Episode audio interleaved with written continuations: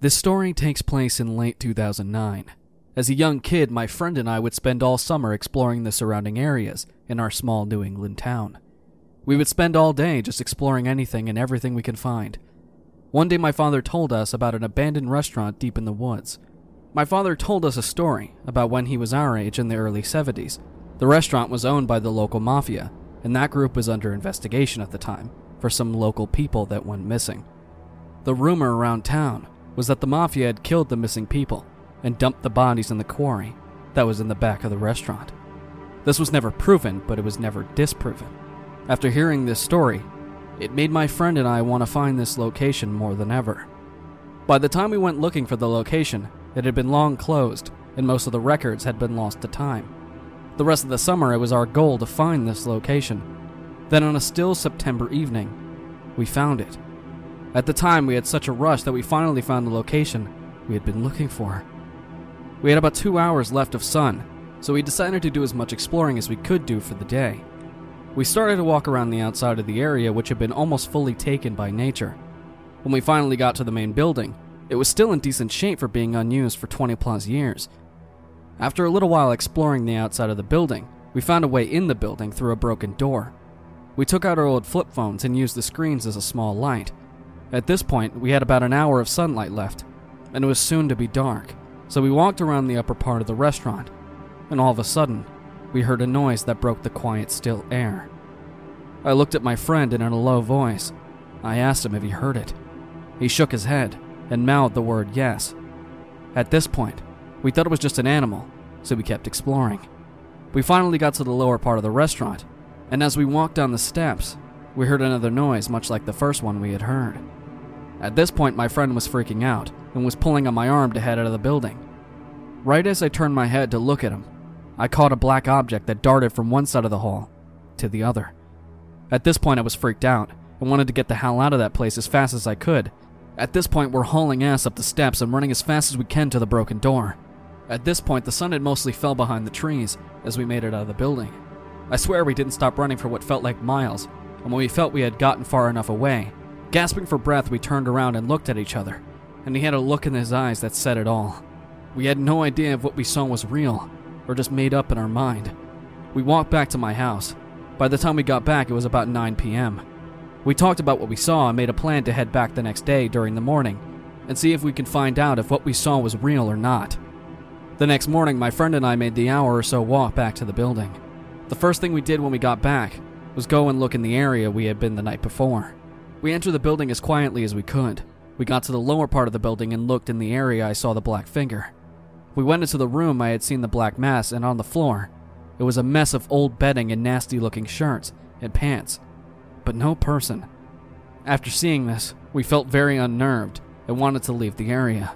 We left the building and decided to try and find the quarry my dad had told us about.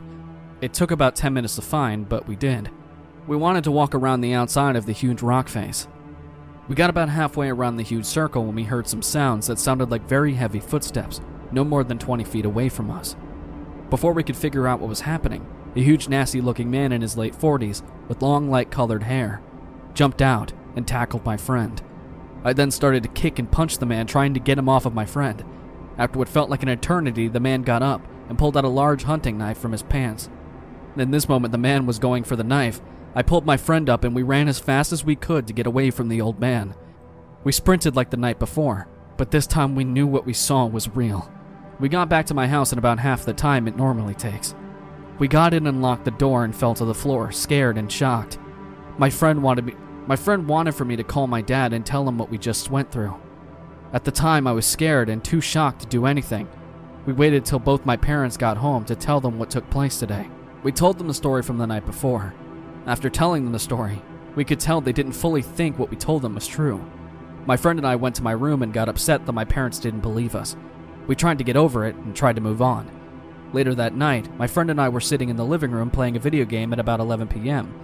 At this point, we had started to move on from the events of the day when all of a sudden, we saw the backyard light turn on, and we got scared and had a flashback to the events of the day. I built up the nerve to go to the back door and look outside. I noticed that my shed door was cracked open, and I knew for a fact we always kept the door shut. I ran up to my parents' room and shook my dad to get him up, and see what was going on outside.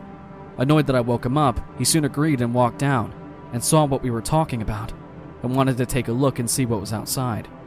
He cracked the door and slowly walked to the shed. My dad got about five feet away from it when an older man ran out of the shed and ran into the woods into the back of my house. My dad ran to the house and told me to call the police.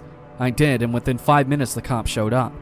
I had to tell my story of what took place at the abandoned building in the woods, and after telling the cops what took place, they went to go look in the shed and found a large hunting knife on the floor. The police took it and told my parents they would have the cops in the area looking for the man.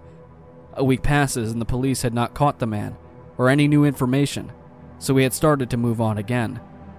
Fast forward about eight years later, my friend and I are now in college. I was calling my mom one day, and she said she had a story she needed to send me. She sent it to me, and it was a story of a local man that had gone missing a week ago while hiking in the woods that surrounded my town.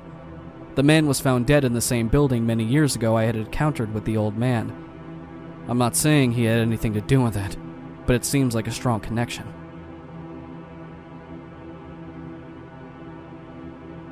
When I was a little girl, I lived in an apartment complex with my mother. The entire complex consists of two buildings that sat side by side, less than 100 feet apart, with four two bedroom flats, two upstairs and two down.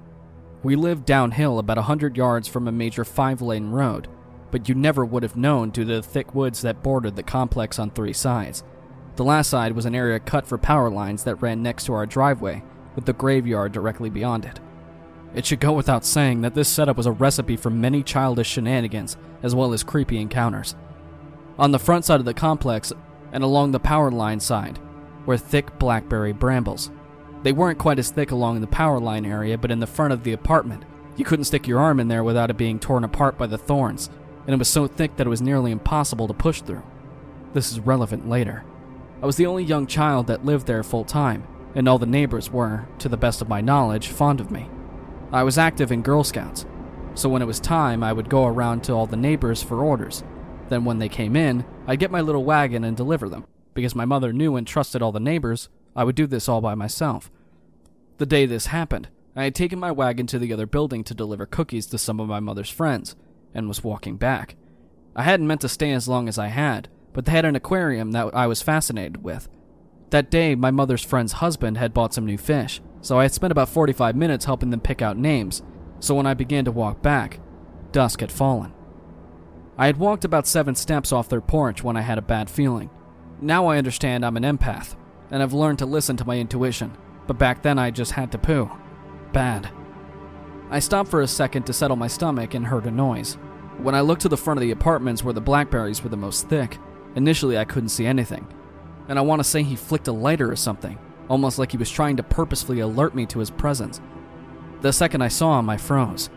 He had shoulder length stringy black hair, bad skin, and looked like a skeleton. He was so skinny. Knowing what I know now, I imagine he was probably strung out. I realized when he knew I saw him, because his face split in a wicked, not at all friendly grin. Then he began tearing his way through the blackberry brambles towards me. I began running towards my house while screaming bloody murder, as I heard his feet slap the pavement behind me. I got to my steps and my Uncle Mike, who lived next door, flung his door open to see what the hell was going on. But the man had disappeared. I began screaming and crying about the man that had chased me out of the woods, because Mike hadn't seen him. Initially, he thought I let my imagination run away with me, but when they looked at the area I said he emerged from, there was a clear path and blood from where he'd been cut by the thorns. After they took their machete to cut away the brambles and investigate where he'd come from, they discovered a small area he'd been standing in, with a small pile of cigarette butts like he'd stood there waiting for me, and when he saw me walk across initially. A few weeks later, deeper in the woods, my mother's boyfriend and I discovered a small tent with assorted paraphernalia and very disturbing porn. No one mentioned the connection, but I was very mature for my age, so when I thought about it, it disturbed me very much. I was 18 at the time. One evening, me and my two friends, Mike and Paul, decided to go camping.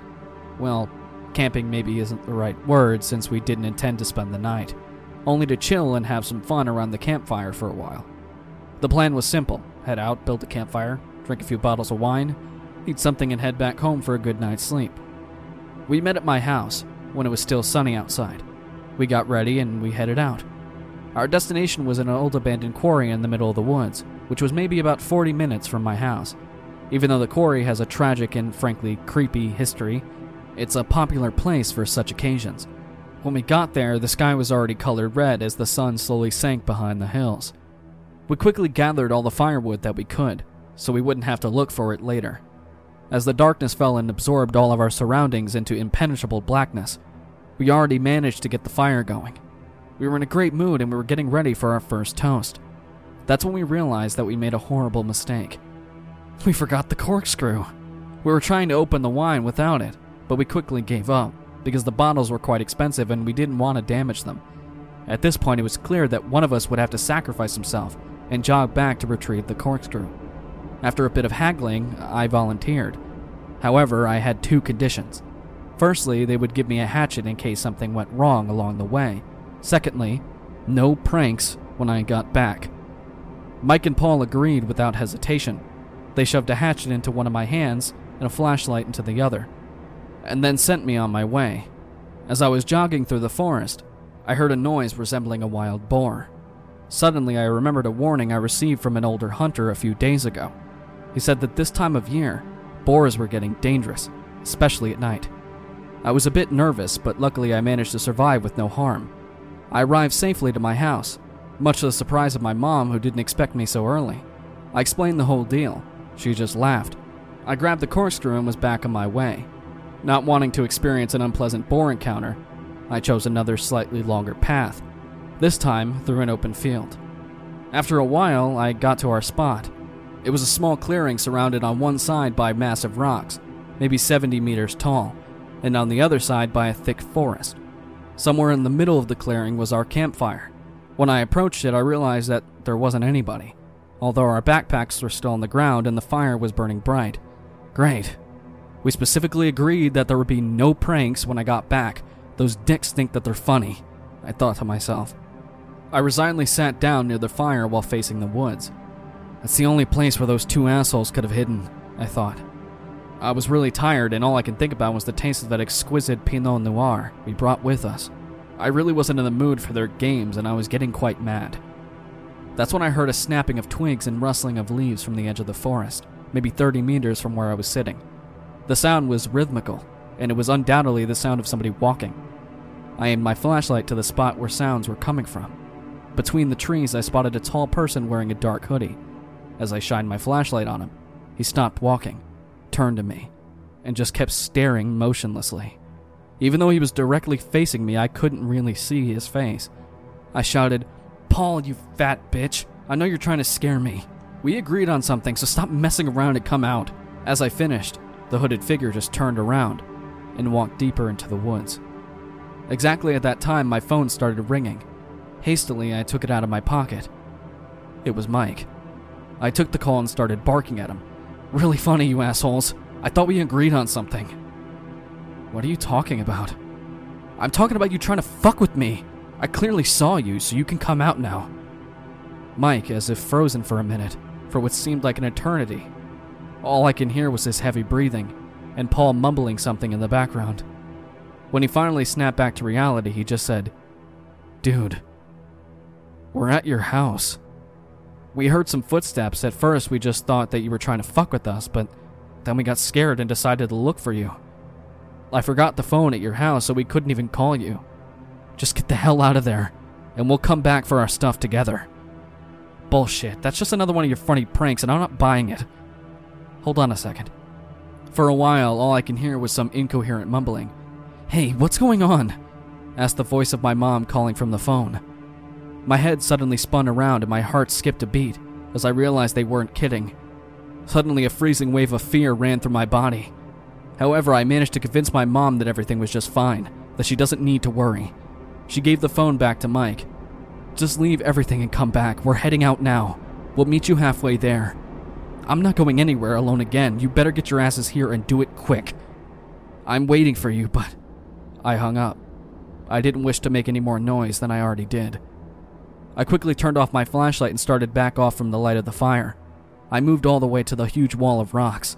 I figured that if my back had covered by the rocks, I would eliminate one of the possible ways that the unwanted visitor could approach me. I was standing there in complete darkness, trying not to make a sound while tightly clutching my hatchet, which would be for the next half an hour my best friend. I had to constantly convince myself not to curl into a ball of fear. Even my own body started to betray me. As my hearing got worse due to my savagely beating heart, I was trying to calm myself. But then again, in a worst case scenario, every little bit of adrenaline would help.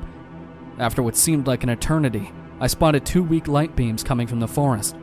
I heard Paul shout my name. I'd never been so relieved.